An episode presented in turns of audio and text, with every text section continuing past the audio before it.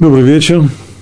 И на сегодня 66-й урок по книге Шмот. Находимся мы в недельном разделе Трума, 25 глава, и разбираем мы э, то, как Тора описывает семисвечный светильник, минура. Мы о нем говорили и на прошлом уроке. Разобрали мы комментарий Равушимшин Рифойля Ирша, так как он представляет себе символику Минуры. Сегодня я бы хотел немножко больше расширить этот вопрос. То, что представил Равирш, это его видение символики Минуры в целом. Но Минура, оказывается, когда мы смотрим, как Тора ее представляет – то она рисует здесь много-много-много деталей, мелких деталей. Сделай светильник из чистого золота. Чеканным пусть будет сделан светильник. Это мы все объясняли, имеется в виду, что не припаиваются к нему отдельные части, а он делается целиком из одного куска золота путем чеканки. Его основание, стебли, его чашечки, завязи и цветы должны быть из него – Шесть ветвей должны выходить из его боков. Три ветви светильника с одного его бока и три ветви светильника из другого бока. Три миндалевидные чашечки на одной ветви, зависи цветок и три миндалевидные чашечки на другой ветви, зависи цветок. И так в шести цветках цветки, завязи, чашечки. И их точное количество, сколько их должно быть и где они должны быть расположены.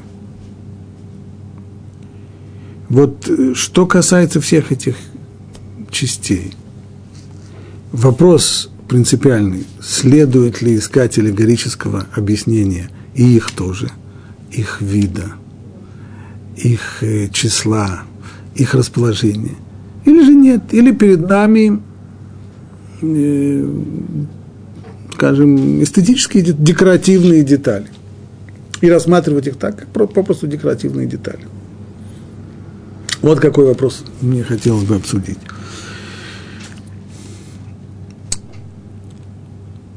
Целом нужно сказать, что есть два разных подхода среди наших мудрецов. И наиболее ярким представителем первого подхода – это Рамбам. Правда, этот подход Рамбам сформулировал не здесь, не, не в вопросе о, о символике миноры семисвечника, а в, общем, в общей дискуссии на тему Таамей хамицвод. Тамея мицвод, то есть смысл заповедей Торы. Вот э, в своем центральном философском произведении Мурена Вухим, в 26 главе 3 части, Рамбам пишет следующее.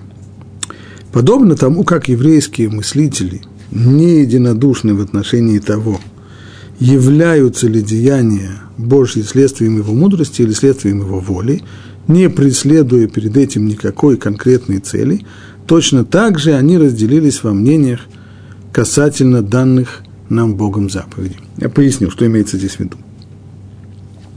Говорит Рамбам, прежде всего мы знаем, что нет среди еврейских мыслителей единодушия по поводу, по вопросу о том, следует ли нам искать смысл и цель творения мира.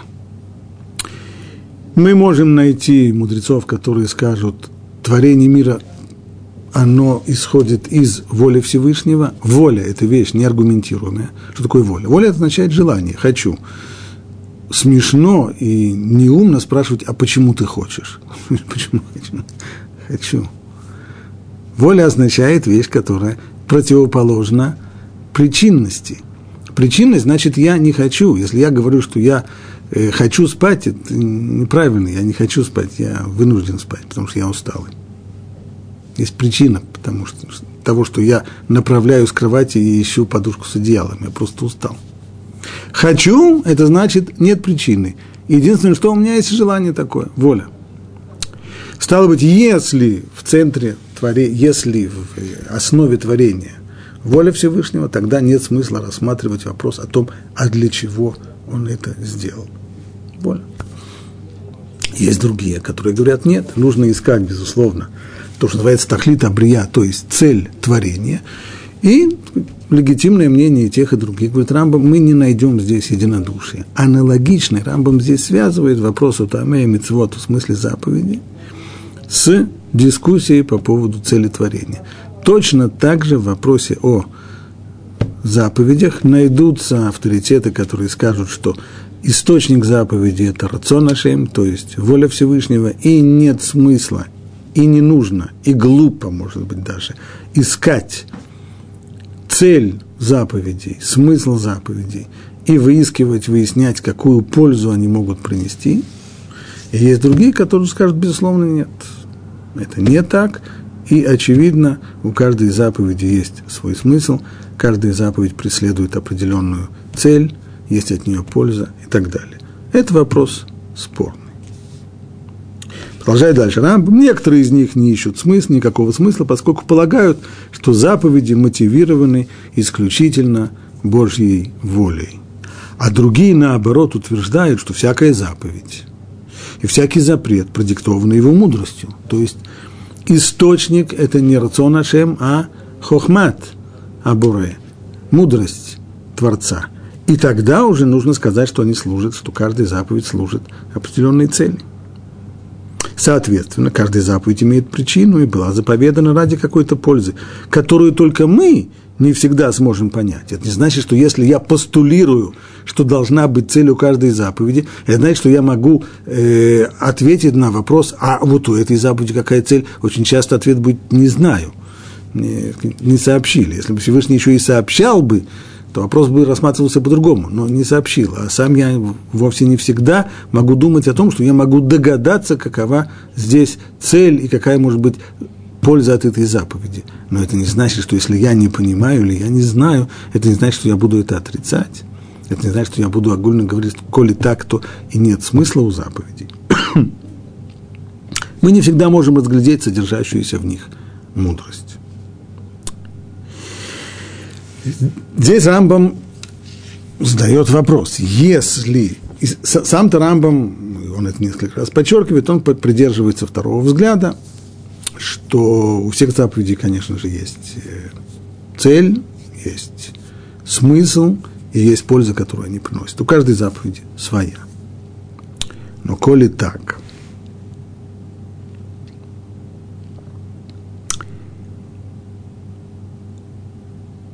как нам отнестись к... Ну, с одной стороны, он говорит у, все, у каждой заповеди, но ведь мы знаем, что мудрецы выделили группу заповедей, по крайней мере, которую они назвали хуким, законы, еще как-то их переводить, по отношению к которым они установили, и, и, и так говорят, что это те вещи, о которых, скажем, э, такие как запрет – шатнес, запрет носить одежду, сотканную из шерсти и льна вместе, или запрет варить мясо в молоке и так далее, о которых мудрецы говорят, хукаха, как это те вещи, те заповеди, по отношению к которым всегда есть некоторое сопротивление, поскольку они совершенно непонятны, ради чего и для чего, и какой в них может быть смысл и цель, и какая польза. И по отношению к ним сказано «Хукаха кактик зира газар тиэн харашут ларерахаре». Таков закон, закон такой я установил, сказал Всевышний, такое постановление постановлено, и ты не имеешь никакого права сомневаться в этих заповедях. То есть, э, твое дело выполнять. Как же, как же можно это совместить с тем общим представлением о том, что у каждой заповеди есть смысл и цель и польза, только мы не всегда знаем. Вот Рамбам то же самое и здесь. Большинство мудрецов по поводу этих заповедей, то, что называется хуким, это иногда говорят, так иногда мне приходится слышать на различных э, уроках и популярных лекциях, есть заповеди, у которых нет э, объяснения, или заповеди, у которых нет смысла. Чего подобного, говорит Рамбам есть смысл этих заповедей. Просто э, мы различаем между двумя видами заповедей. Большинство мудрецов не считает, что у них нет никакого смысла. Напротив, они полагают, что каждая из них преследует свою определенную цель. Только нам, в силу скудости наших знаний и ограниченности нашего интеллекта, неизвестно, в чем конкретно одна заключается. То есть эти самые заповеди Хуким – это не заповеди, у которых нет смысла Ни в коем случае, говорит Рам. Это заповеди, смысл которых неизвестен. Так каждая заповедь, подчеркивает еще раз Рамбом свою позицию, каждая заповедь, будь то позитивное или запрещающее предписание, обязательно имеет свой смысл. Это верно как по отношению к заповедям, польза от которых несомненно, например, запрету убивать, воровать, как и по отношению к тем заповедям, польза от которых непонятна, такие как урла, келиакерим, запрет, урла, запрет пользоваться плодами дерева первые три года после того, как оно высажено, или келиакерим – это запрет засаживать злаками виноградник. Заповеди, польза от которых, понятно всем, называются мишпатим, а польза от которых не, не ясна, а называется хуким. А не то, что у одних заповедей есть смысл, а у других нет. Нет, просто в одних заповедей, заповедях их объяснение лежит на поверхности. В общем-то, не так уж трудно дать им объяснение, дать. А Всевышний не сопроводил объяснениями ни, никакие заповеди. Это мы им даем объяснение. Но одни заповеди легко объяснить, а другие заповеди трудно объяснить. Ну, ну вот, ну, очень невозможно почти найти-то какое-нибудь объяснение, которое э, удовлетворяет разум человека заповеди запрета засевать э, виноградник с лаками. Что здесь такое плохое есть? Что, что, что, что такое ужасное? Да ничего не видно. Вот эти вещи называются хуким, не потому что у них нет смысла, есть, только он нам непостижим. И постоянно говорится, ибо это килодавареку микем, ибо это не пустое для вас. То есть смысл заповеди, это вещь не пустая для вас. А если и пустая, то из-за вас. То есть, если оно вам кажется пустым, то это не потому, что оно пустое на самом деле – это потому, что вы не находите. Мозги у вас недостаточно мышления, недостаточно интеллекта, недостаточно знаний для того, чтобы ответить на эти вопросы. Продолжает дальше Рамбом. Но что делать? И после того, как он утверждает, что у всех заповедей, безусловно, есть э, цель и, и польза от каждой заповеди. Но я нашел у наших мудрецов, Мидраш, Берешит Раба, высказывание – при размышлении о котором вначале вроде бы кажется, что некоторые заповеди действительно не несут в себе смысла и пользы. А смысл от них только само исполнение заповеди. То есть вторая, вторая сторона, если у этой заповеди нет никакого, никакой пользы она не приносит, и смысла внутреннего у него нет, тогда для чего же она нужна? Тогда нужна только для одного, то есть это воля Всевышнего, императив, воля Всевышнего, который повелел тебе, для того, чтобы ты подчинялся. Сказано нет, ты не делаешь. Сказано, делай, есть, я делаю. Так можно понять этот мидраж, читая его поверхностно.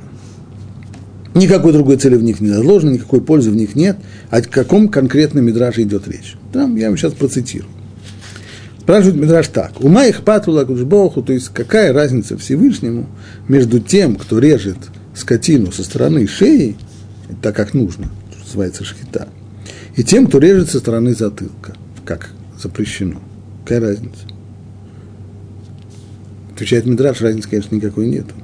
Значит, ты должен сделать вывод, что заповеди даны только для того, чтобы исправить их помощью создания.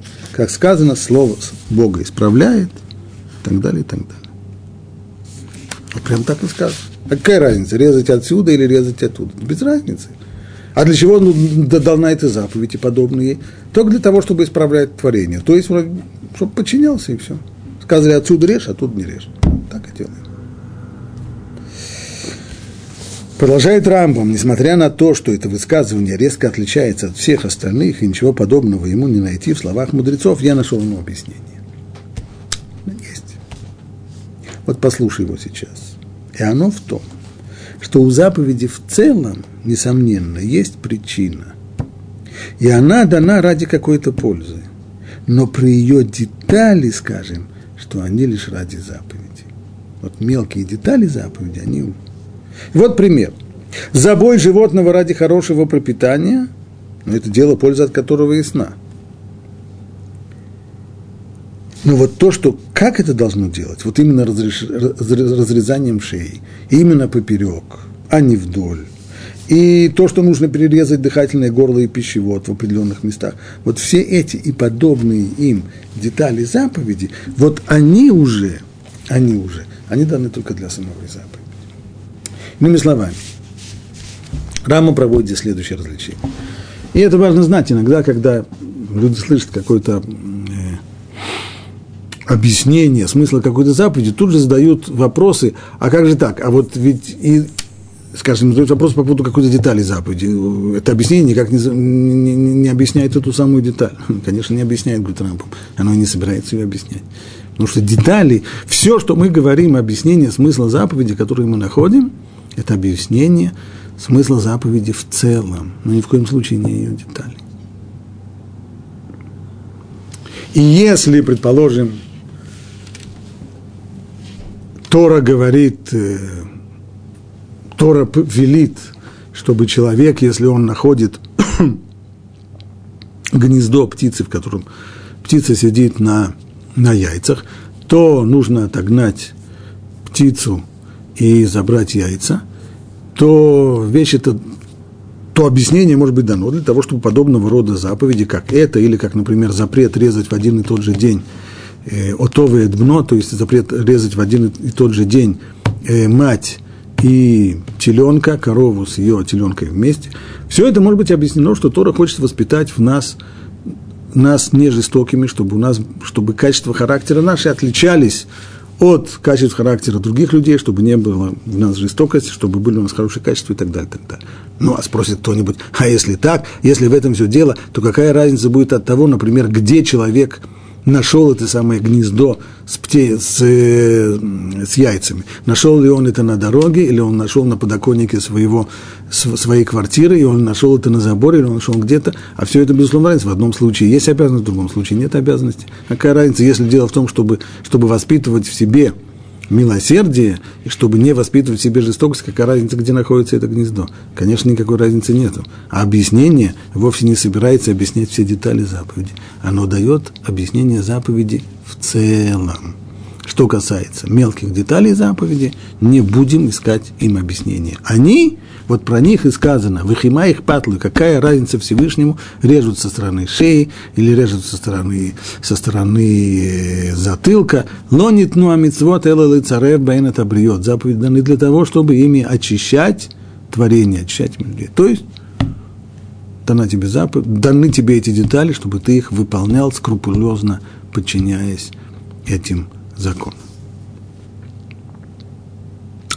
Ну и вот с этим самым подходом Рамбам объясняет и те заповеди, которые касаются уже ближе к нашей теме, а именно мешкан, храм и жертвоприношения в нем. Пишет Рамбам так, это снова в Мурену Вухим, только уже чуть дальше, не 26 глава, а подальше. Заповедь о жертвоприношениях служит великой цели, большой цели. Наряду с этим – мы не можем объяснить, почему в одном случае для жертвы требуется ягненок, а в другом баран. Одна жертва требует именно ягненка, а другая вот именно барана. А третья именно козла. Почему так?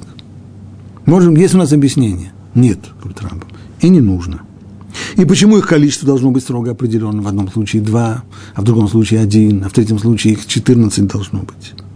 Последнее вообще невозможно обосновать рациональным путем. То есть а если кто-нибудь все-таки постарается найти объяснение, почему семь или почему два, там это бесполезно. Почему? Потому что в тот момент, когда всякий, кто утруждает себя поиском смыслового значения в отношении частности этих заповедей, в моих глазах доходит до абсурда. А тот, кому представляется, что каждая деталь имеет свой определенный смысл, далек от истины. Ведь что спрашивают?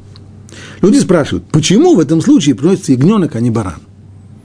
Знаете что, давайте скажем по-другому. Пусть будет баран, а не ягненок. Что тогда? Тогда все будет понятно. Тогда будет обратный вопрос. А почему баран, а не ягненок? Так что мы разрешим? Тот же самый вопрос был бы задан, если вместо ягненка требовалось принести барана, поскольку следует, кого-то же надо приносить в жертву. И любой, Тора должна сказать, кого, в жертву, жертва должна быть. Кого? Животное. Какое? Ну, ягненок. А почему не баран? Хорошо, баран. А почему баран? Хорошо, козел, а почему? Какое это же надо сказать? Ну так сказано какое. Нет никакого смысла решать, почему именно такое, а не другое. Животное. То же самое можно ответить на вопрос о количестве приносимых в жертву животных. Почему приносятся в жертву 7 ягнят, а не 8? Тот же самый вопрос был бы задан, если бы животных было 8, а не 7. Мы спросили, а почему именно 8? Или 10, или 20, поскольку так или иначе требуется же принести определенное их количество. Нельзя сказать, принесите животных, неважно сколько. Сколько? А любое число, которое укажем, будет вопрос, а почему?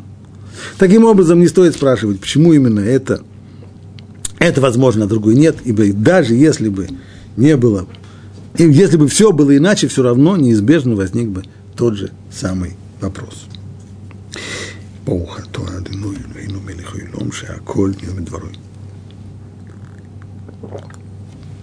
Так Рамбам полностью отказывается от попыток найти объяснение и считает абсолютно нецелесообразным искать объяснение деталей заповедей, заниматься дешифровкой, э, скрупулезным изучением всех мелких деталей – в отношении к тому вопросу, который мы сегодня хотели объяснить, это минура, сколько у нее было завязей, сколько цветочков, и сколько чашечек, и сколько... Все, объяснять все эти детали нет абсолютно никакого смысла. Но подход Рамбома не все приняли. Да и странно было бы, если бы все приняли, потому что для многих людей с большим трудом укладываются не в голове такой подход, что вот эти детали, они, ну да, ну есть там э, семь э, ягнят. Или восемь. А могло быть восемь, могло быть восемь. А могло было двенадцать, могло было двенадцать. А что, никакой разницы нет? Нет. Не все могут за этим согласиться. Так, например, Абицхак Арама в комментарии своего Македат Ицхак пишет так – мы говорили об общем смысле заповеди Миноры, этого семисвечника, тем не менее сказанного недостаточно для того, чтобы понять, в чем заключается смысл всех ее деталей. То есть общее, общую символику мы объяснили, но этого мало, нужно же объяснить детали. А кто сказал, что нужно, Рамон сказал, что не нужно. Следует обратить внимание на то, насколько скрупулезно божественная мудрость описывает минору, ее форму, ее внешний вид, ее высоту и размеры. Если бы само описание, говорит Акидат Ицхак, было такое общее, ну, вот э, семисвечник, семь, э, семь там веточек, ну и лампадки. Нет, он точно описывает, сколько и как, и где они должны быть. Если все это не имеет никакого смысла, то зачем тогда такое, такое подробное описание?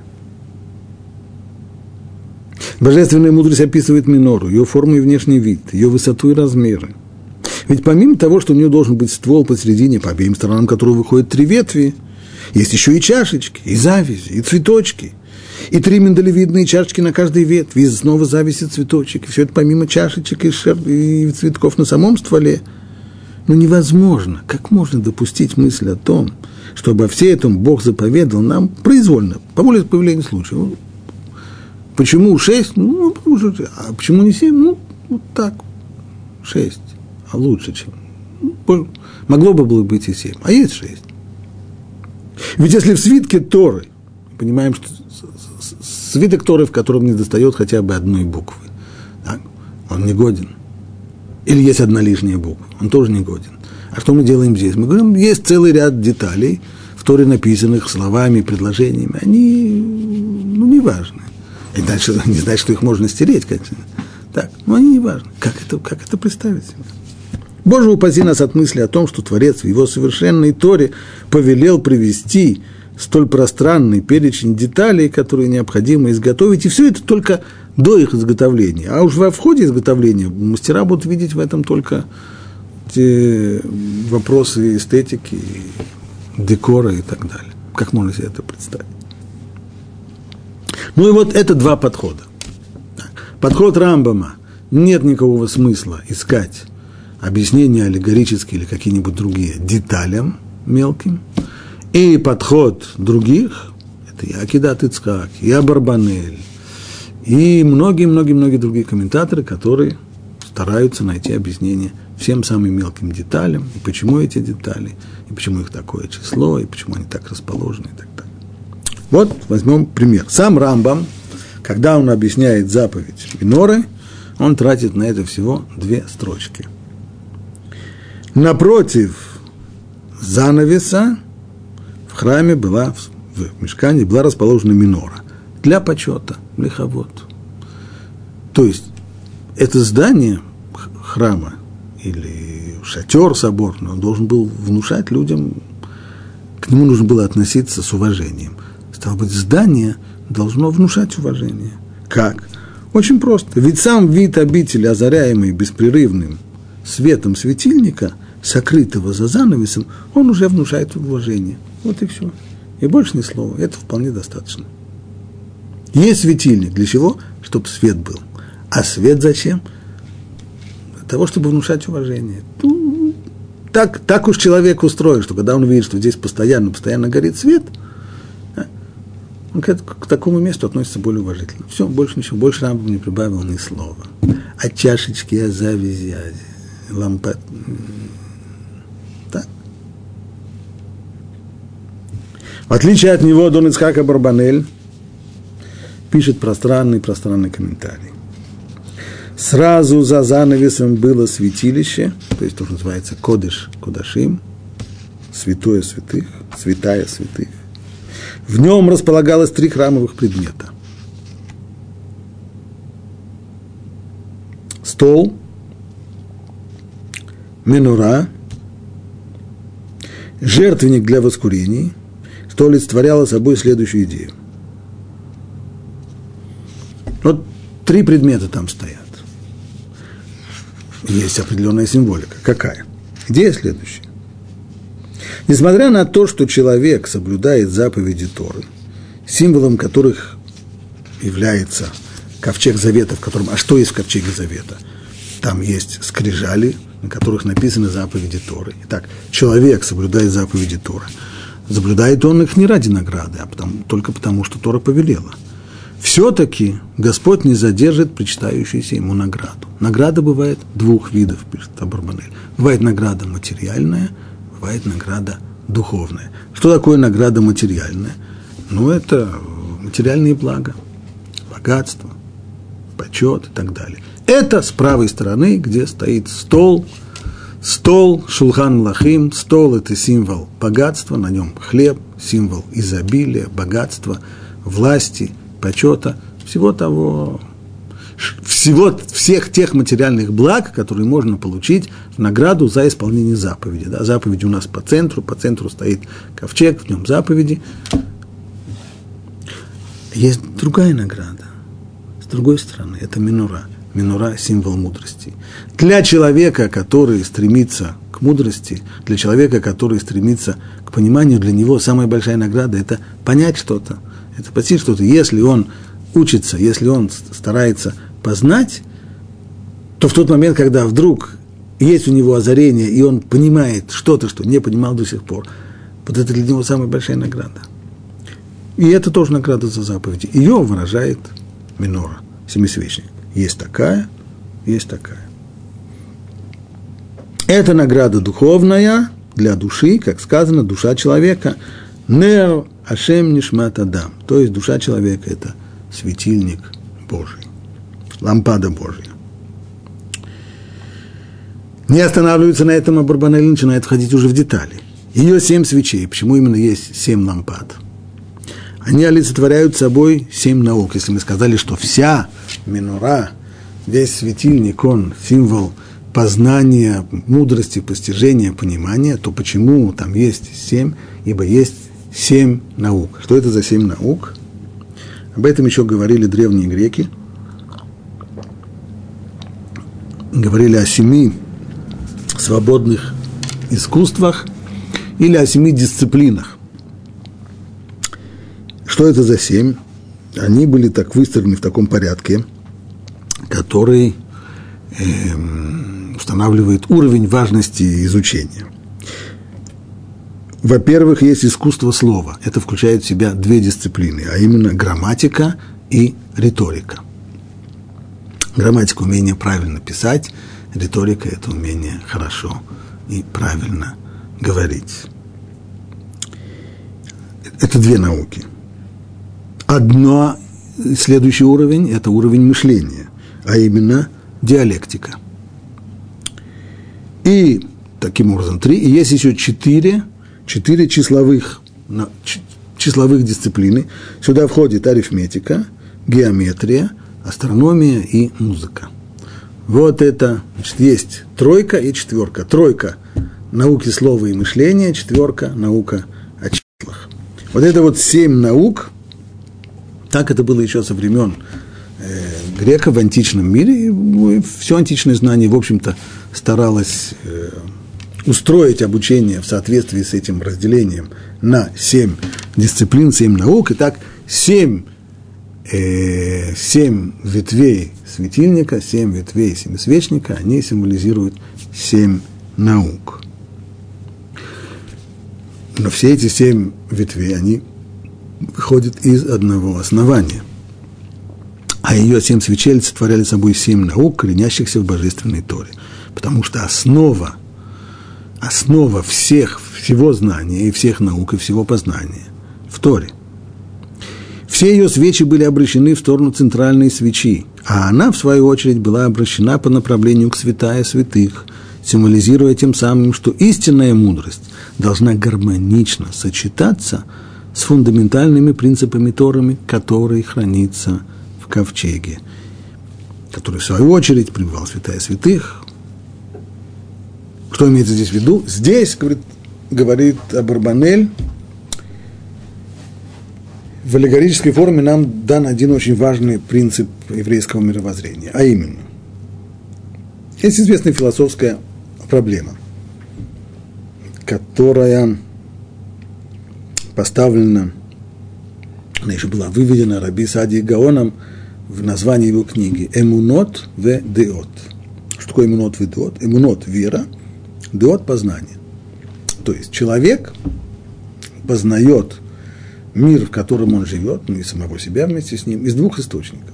Один источник – это знание, профетическое знание, которое дано ему через откровение свыше, когда Всевышний, который створил мир, открылся людям и дал им какие-то определенные знания.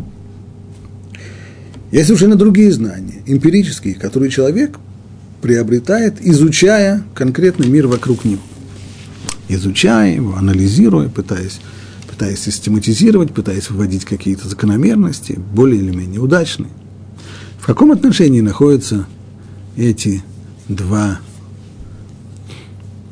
два источника и два вида знаний?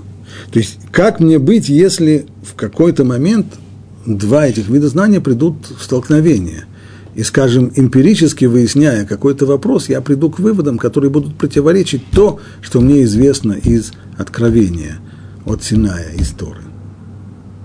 Как в этом случае я должен себя вести? Что я должен? Либо я должен сказать, что поскольку эмпирическое опытное знание – это основа всего, то значит, мне нужно здесь вносить коррективы в, в свою веру, или я должен сказать, что поскольку у меня есть знание, э, полученное от Синая – вера, она требует коррекции знаний эмпирических, научных и так далее. Иными словами, вопрос, который обсуждается.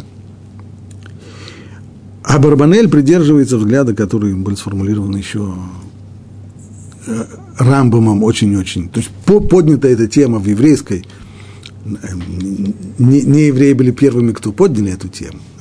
Адиага, он здесь шел только вслед за арабскими мыслителями, которые активно это обсуждали, а Рамбам сформулировал это довольно четко, что истинная мудрость – это та, которая подтверждает знания, полученные нами на Синае, полученные нами в результате откровения Бога. То есть, что касается все, основа знания, основа понимания, это то, что мы получили свыше. А что касается всех знаний, э, которые мы получаем, изучая мир другим способом, эмпирическим, знаний, которые дает нам наука во всех ее дисциплинах, то мы их используем для того, чтобы проиллюстрировать,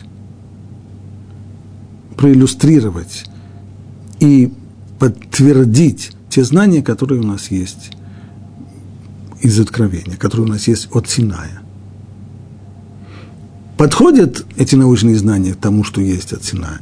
Это хорошо. Истинная мудрость та, которая подтверждает. Но мы никогда не будем изучать эти вопросы совершенно открытым образом и скажем так, сейчас будем изучим какой-то, будем поднимем какой-то вопрос, начнем с сомнения, скажем, как, как начинает мыслить там, а есть ли Бог? Так, вот сейчас будем рассматривать этот вопрос.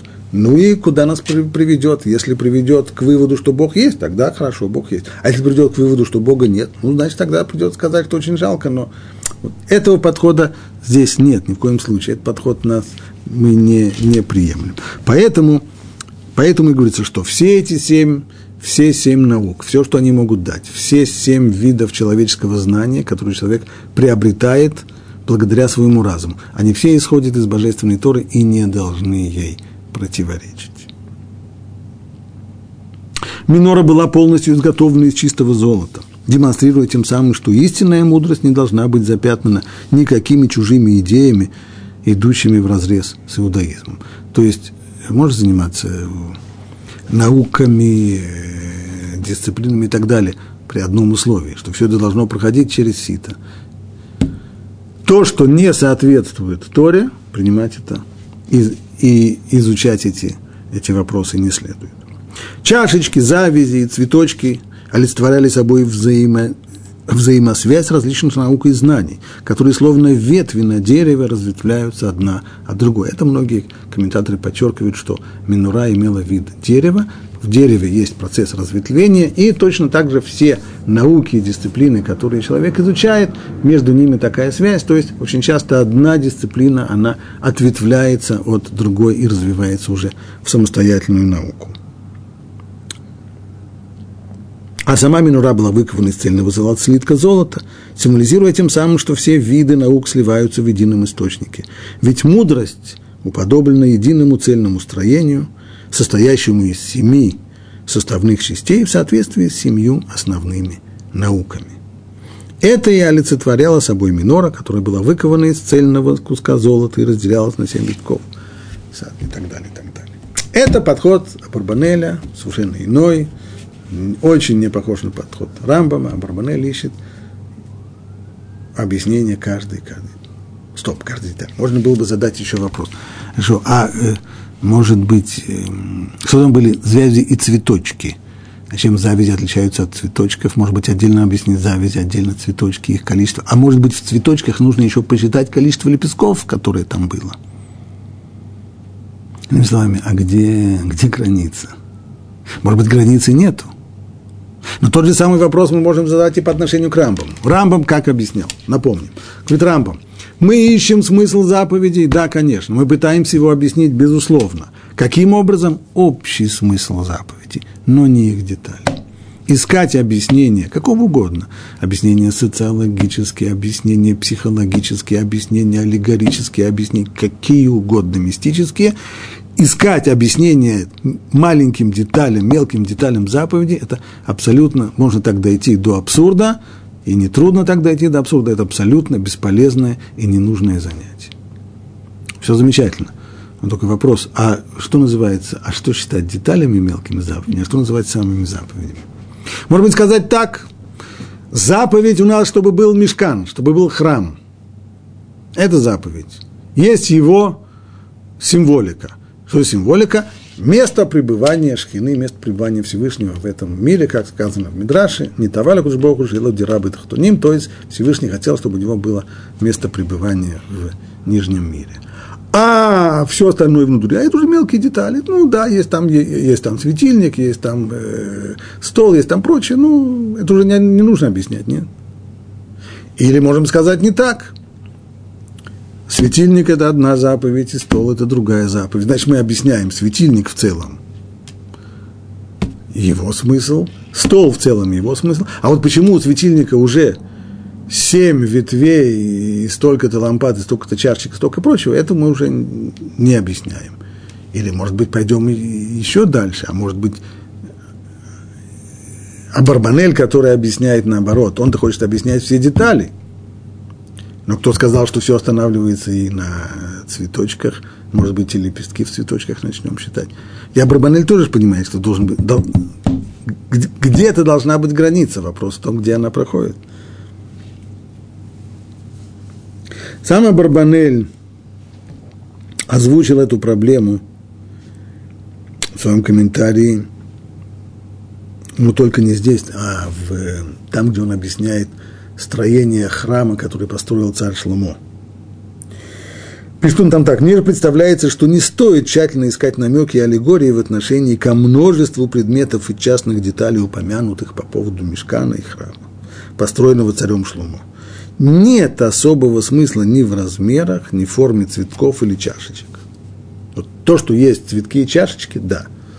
А вот уже форма, в которой были эти цветки искать, а почему они были такие, а не такие, вот в этом уже смысла нет. Ведь, указ, ведь указания в отношении каждой из этих деталей имели исключительно практическую необходимость, так как они являлись составной частью общей конструкции.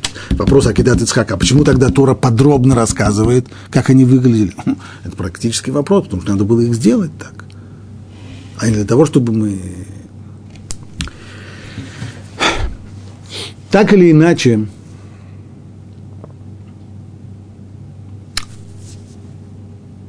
мнение Абрабанеля и многих других было, что следует стараться искать объяснение, хотя бы аллегорическое, и деталям заповедей о храме и деталям храмовой утвари, не только самим предметам в общем и целом. В этом э, ключе попробуем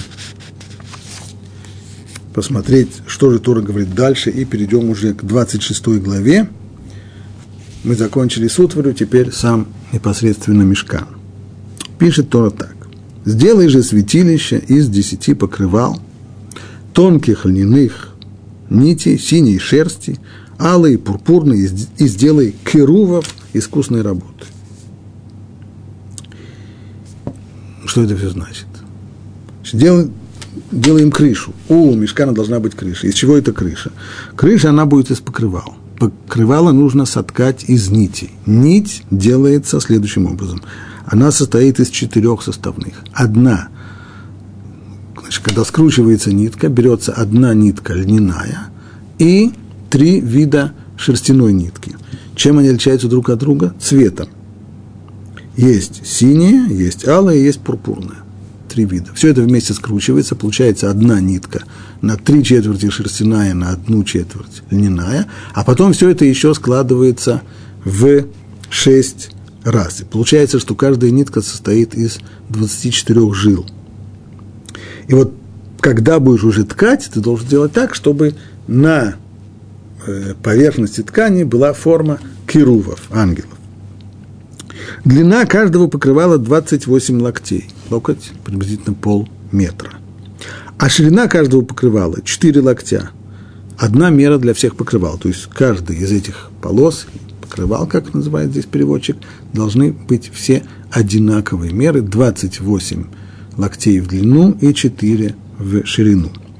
Пять покрывал должны быть соединены друг с другом, и пять других покрывал должны быть соединены друг, друг с другом. То есть все это соединяется, сшивается вместе, делается два вот таких вот э, полотнища. Каждый из них имеет длину 28 локтей, а в ширину 4 умножить на 5 – 20. 20 локтей. И сделай петли из синей шерсти на краю одного покрывала, в конце состава. Тоже сделай на конце крайнего покрывала во втором составе.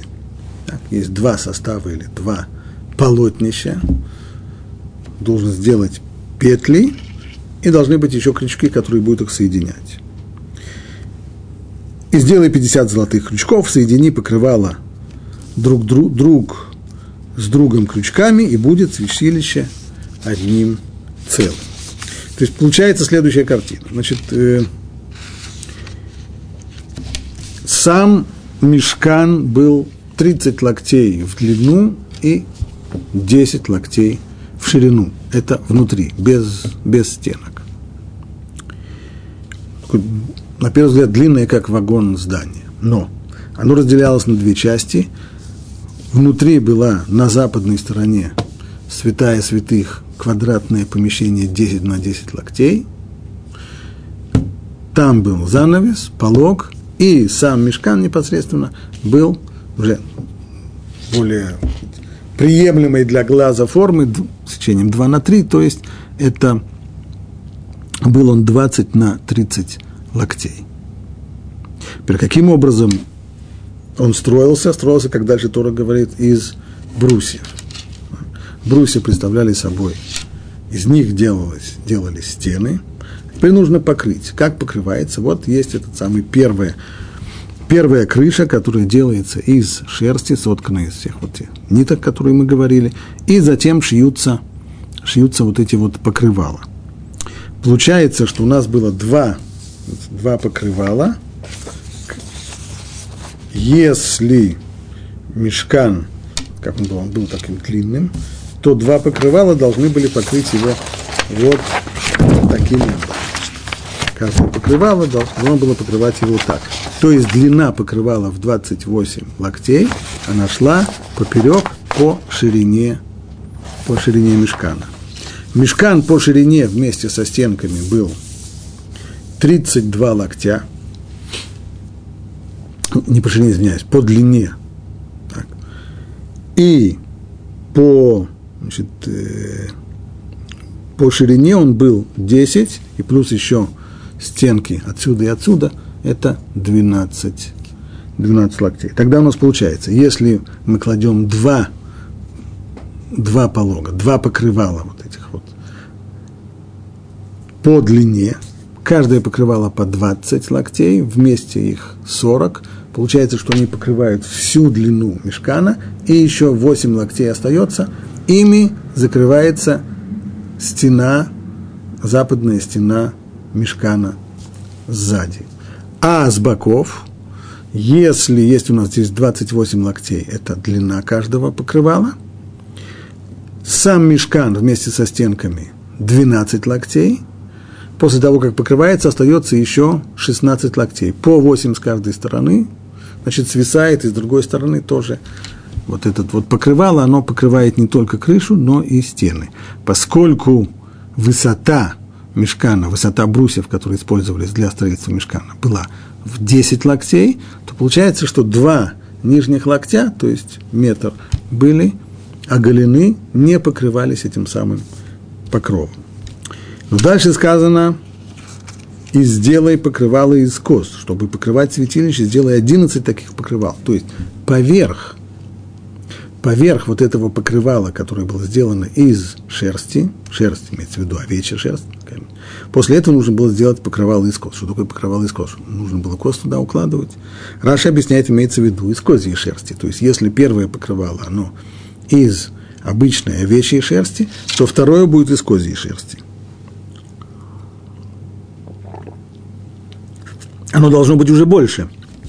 Длина одного покрывала 30 локтей. Если из овечьей шерсти было 28, то это 30. А ширина одного покрывала 4 локтя. Одна мера для 11 покрывал. Их должно быть не 10, а 11. И соедини 5 покрывал отдельно и 6 покрывал отдельно, и согни шестое покрывало на лицевой стороне шатра, и сделай 50 петель, снова делаются петли, делаются и крючочки, только на этот раз крючки уже не золотые, а медные – а свисающий излишек покрывал шатра, половина излишнего покрывала, пусть свешивается на задней стороне святилища. Так, то есть теперь уже покрывается, если нижнее, нижнее покрывало, оно покрывало, э, было в 40, в 40 локтей, то вот это вот покрывало из козьей шерсти, оно уже 44 локтя. Оно уже покрывает намного больше. И по бокам тоже. Если первое покрывало было 28, то это 30. Стало быть, после того, как свешивается это покрывало и на стенке по бокам, то оно уже покрывает на один локоть больше, то есть только один из десяти локтей остается оголенным. Вслед за этим Тора говорит, а локоть с одной и локоть с другой стороны от излишка в длине покрывал пусть свешивается по бокам святилища, стоит с другой стороны, чтобы покрывать ее. И сделай покрытие для шатра из красных бараньих кож и покрытие из тахашевых кож сверху. Тут уже совсем непонятно, что имеется в виду. Есть у нас уже одно покрывало, которое было сделано из овечьей шерсти. Хорошо. Сверху еще одно покрывало из козьей шерсти. Еще одно покрывало. А оно из чего? Из бараньих кож. И покрытие из тахашевых кож. Так какие кожи? Кожи барана или кожи тахаши? Тахаш – это животное, которое нам сегодня неизвестно, мы его идентифицировать не можем. Мудрецы в Талмуде говорят, что это животное мы его не можем идентифицировать, потому что мы не можем знать, что оно, ибо оно было во времена Муше и не существует в наше время. Поэтому сказать, что это было, не можем. Раши приводит здесь спор между мудрецами. Что имеется в виду? Есть два мнения. По одному мнению, третье покрывало, оно сделано из красных бараньих кож, а на нем должно быть еще одно дополнительное, четвертое покрывало из тахашевых кож.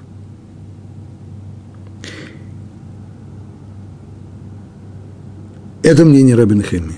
Причем вот эти вот покрывала были не такие широкие. Они не должны были свешиваться уже на стенки, они должны были покрывать только саму крышу, то есть должны быть узкими, всего лишь в 10-12 локтей ширины.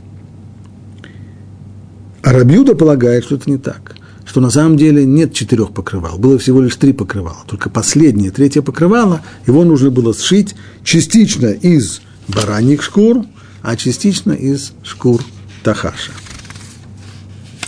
Ну и вот теперь мы подходим уже к стенкам и сделай эти брусья для святилища из дерева шитим, стоячие. Во-первых, из брусьев, поскольку мы имеем дело со сборной конструкцией, то она делается из брусьев. Отдельный вопрос о том, как они соединялись, об этом Тора подробно расскажет. Второе, они должны быть стоячие, то есть их не укладывают, так как это принято, например, в русских деревянных избах, а они должны стоять вот так вот, стоя. Но непонятно, что значит «сделай эти брусья». Можно было бы сказать просто «сделай брусья для святилища, стоячие, из дерева такого-то». Что значит «сделай эти брусья»? Раши здесь говорит так. То, что здесь сказано, эти брусья, то есть, э, есть употребляется там определенный артикль, Хей, что это означает? Это означает, что имеется в виду какие-то определенные брусья. То были брусья, отвечает Раши, сделанные из деревьев, специально предназначенных для этой цели. А где взяли эти деревья? Наш братец Яков, когда он прибыл в Египет, то он посадил там саженцы кедров. И перед смертью завещал сыновьям, что когда вы будете выходить из Египта, то вы эти кедры спилите и стволы возьмите с собой. Идти по пустыне и таскать с собой еще тяжеленные бревна. Да, да, возьмите это с собой. Потому что придет день, когда Бог повелит вам построить ему святилище в пустыне из брусьев деревянных, вот на это и пойдут эти самые деревья.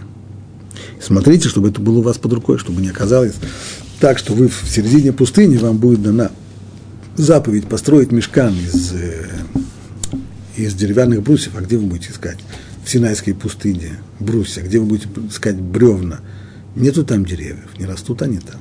Поэтому, смотрите, с самого начала припасите их собой и вместе с ними выходите. Дальше Тора объясняет, каким образом скреплялись эти брусья. Десять локтей длина бруса, то есть он был в высоту 5 метров, и полтора локтя ширина каждого бруса по два шипа у каждого бруса, соответствующие один другому. И так сделай у всех брусьев святилища. То есть брус заканчивался двумя шипами. Для чего это было сделано? И сделай брусья для святилища 20 брусьев для южной стороны, к югу, и 40 серебряных подножий сделай для под 20 брусьев. Два подножия под один брус для его шипов и два подножия для другого на другой брус, под другой брус для шипов. То есть, для того, чтобы придать устойчивость, прежде всего, самое простое объяснение, делались металлические из, из серебра подножья. Подножья были полые, в них было два, два отверстия. В эти отверстия и вставлялись шипы, выточенные шипы каждого из брусьев. Так. Таким образом, брус вставал на свое серебряное подножие.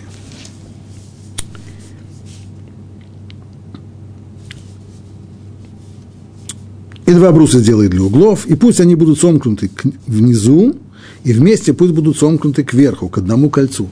Сверху после этого брусья скреплялись кольцами. И будет восемь брусьев и шестнадцать их серебряных подножий, два подножия под один брус и два подножия под другой брус, и сделай засовы из дерева шитим. Теперь как все это становилось вместе? Благодаря засовам. Было три основных засова. Верхний, нижний и средний. Верхний на каждую стенку два засова. Эти засовы делались таким образом. На, на брусьях делали специальные пазы, и в них и вставлялись эти засовы, и они соединяли брусья так, чтобы они не падали, так, чтобы они держались вместе. Два засова сверху, два засова снизу, а по центру во всех брусьях было выточено отверстие, и центральный засов проходил через них, через центр. Таким образом, его не было видно, он проходил внутри, скрепляя все брусья в единую, в единую стенку. Таким образом, все скреплялось. Равирш, объясняя символику этого, говорит следующую вещь. Деревья, из которых построен здесь мешкан, они символизируют колено Израиля, еврейский народ. 12 колен Израиля – у всех у них есть по четыре засова видных, четыре проматери. Весь еврейский народ произошел от четырех матерей. У всех у них один, есть один скрытый внутренний засов, внутренний стержень, который держит все вместе. Это символ праца Якова, который был працем всего еврейского народа, от которого произошел весь народ вместе. Это вот символика из стен и засовов, которые их содержат. Ну, я думаю, что на этом мы вполне можем поставить точку.